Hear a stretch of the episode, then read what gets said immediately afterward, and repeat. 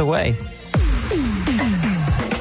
Ja, de fans eh, zaten gisteren op het puntje van hun stoel. Houdt Max Verstappen de eerste plaats in de ranking van de 2K... of eh, scheurt Hamilton alsnog voorbij in Azerbeidzjan? Nagelbijten ten top. En ik zei het al eerder, volgens mij zijn er behoorlijk wat afstandsbedieningen... hier en daar door de woonkamer heen gevlogen.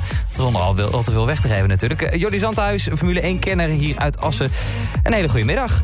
Hey, goedemiddag. Heb jij uh, afstandsbedieningen heel gehouden dit weekend? Ik heb hem heel gehouden, maar de frustratie was wel even groot.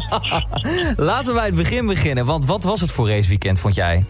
Ja, nou ja, het begon eigenlijk al op de, op de zaterdag met uh, eigenlijk een heleboel coureurs die allemaal moeite hadden met bocht 15. Dus zeg maar de ene laatste bocht uh, voor het lange rechte stuk.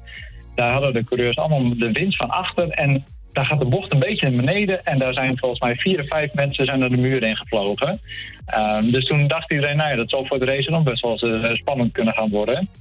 Want ja, als je daar een stuk rijdt, dan krijg je een heleboel safety cars. En uh, ja, daar staat Baku sowieso wel bekend om. Ja, het is een stratencircuit, dus... dus uh... ja, ja, de muren zijn altijd heel dichtbij. Dus nou ja, dat had je ook, ook in die bocht. Ja, ja, ja. en uh, uiteindelijk uh, leverde dat uh, alsnog een, een pole position op voor, voor Leclerc van, van Ferrari. Ja, maar dat... ja, hoe, hoe verliep de race, vond jij? Ja, nou ja, in principe Max die was gewoon heel goed van start. En ja, Leclerc wat minder, dat, dat merk je ook. Die heeft gewoon een, een hele goede auto voor één ronde. Maar in de race, ja, dan, dan is hij gewoon niet zo rap. Dus die, die zakt al vrij snel terug. En eigenlijk na de pitstop kon Max gewoon best wel een gat slaan naar, naar Hamilton toe. Um, en ja, toen reed hij eigenlijk vrij comfortabel aan de leiding. Uh, totdat uh, nou ja, eerst al uh, Lance Stroll crashte met, met een, klapband aan de achterkant. Dus die ging flink hard de muur in. Nou, dan heb je natuurlijk safety car, dus iedereen weer dicht bij elkaar. En nou, die herstart die deed hij ook heel goed.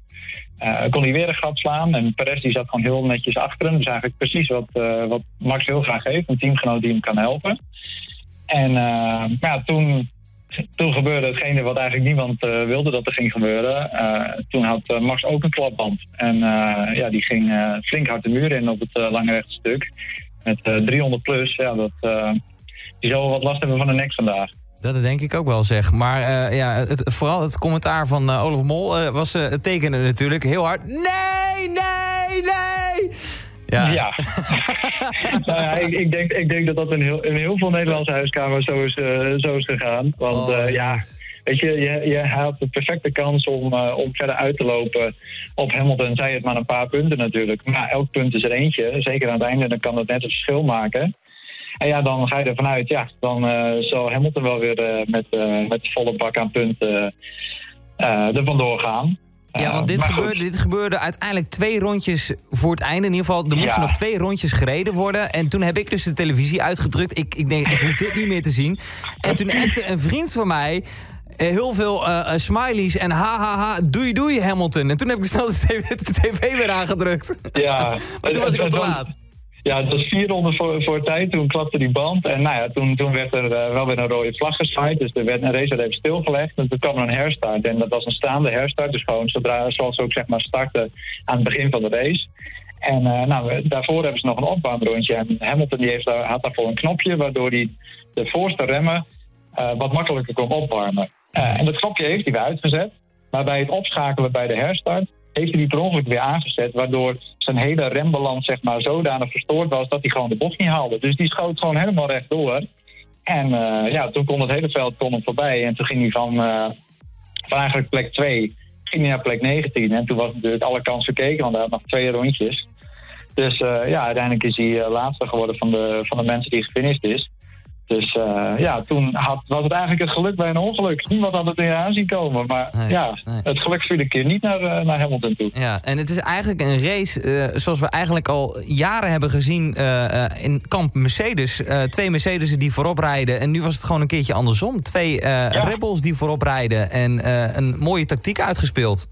Ja, nee, inderdaad. Perez die, die had gewoon ontzettend goede snelheid. En uh, die kon gewoon eigenlijk ronden lang, die heeft echt tientallen rondes heeft die Hamilton achter zich gehouden. Wat gewoon best wel heel erg knap is op, op een circuit waar... Ja, Hamilton die reed met een wat snellere setup, waardoor hij op het lange rechte stuk best wel heel erg hoge snelheden kon halen. Maar Perez die kon, uh, kon hem prima afhouden. Dus dit is, uh, wat dat betreft, ja, in, die strategie was het een ideaal weekend voor, eh, voor Red Bull. Natuurlijk jammer dat, dat Max dan crasht. Maar ja, goed. eh Perez heeft in ieder geval voor, voor de teamkampioenschap heeft hij eh, goede zaken gedaan. Hij nu op plek 3. wat betekent dit raceweekend voor, voor de rest van de kalender? Want eh, ja, er is natuurlijk weer veel gedoe over, over die banden en zo van Pirelli. Dat, het, eh, ja, dat Ja. het allemaal slecht is. En Pirelli hetzelfde verhaal weer ophoudt van... nou, dat zal wel weer door puin op het, eh, op het circuit gaan, eh, eh, Ja. gaan zijn. Eh, ja, wat, wat, wat gaat hier uitkomen, denk jij? Ja, nou, ik ga er ook vanuit. eh ze hadden al een klein statement naar buiten gedaan waar zij, waarbij ze zeiden... ja, ze hadden ook een klein sneetje in de band van Hamilton gevonden... eh, op de, niet, eh, de band die het niet het zwaarst belast werd. Dus ze gaan er inderdaad vanuit dat het waarschijnlijk weer puin is. Maar ze gaan het wel onderzoeken. Maar ja, waarschijnlijk zullen wel weer zeggen... het is weer een carbondeeltje of wat dan ook. Ja. Ja, uiteindelijk, ja goed, volgend, volgend jaar dan krijgen we hele nieuwe auto's en ook hele nieuwe banden. Dus eh, dan moeten we hopen dat het, dat het dan beter is en dat het dan allemaal veiliger is. Want ja, met zulke snelheden, een klapband is heel Levens, gevaarlijk. levensgevaarlijk inderdaad. Levensgevaarlijk. Ja, ja.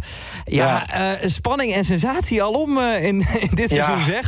Het, het houdt niet op. Het, het is elke week weer. Dus het, je, je verwacht dan misschien niet de meest denderende race. Want het kan ook best een optocht zijn in, eh, in, in Azerbeidzjan. Met alleen maar heel veel inhalen op het rechte stuk. Maar het was toch weer spektakel. Joh, joh, mijn hartslag gaat, eh, gaat tekeer als een bal in ieder geval op ja, zondag. bij mij ook. Het is niet normaal. Hey, even een weekje rust volgens mij en dan zijn we in Frankrijk, toch?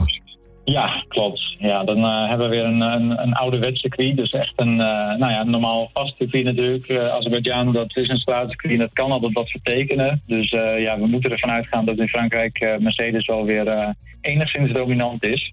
Ehm, ja, je weet het niet. Want ja, Ja. we- de afgelopen races hebben we ook de meest gekke dingen gezien. Dus, ja, eh, ja, precies. Ja. eh, eh, met voetbal zeggen, zeggen we altijd, de bal is rond. Het is 11 tegen 11, eh, te- 11 Ja. en twee doelen. Maar ja, de band is ook rond, hopelijk. die dat, manier, dat hopen we dan maar. Ja. Hey, Jordi Zandhuis, eh, dank je wel weer voor dit moment. En tot over twee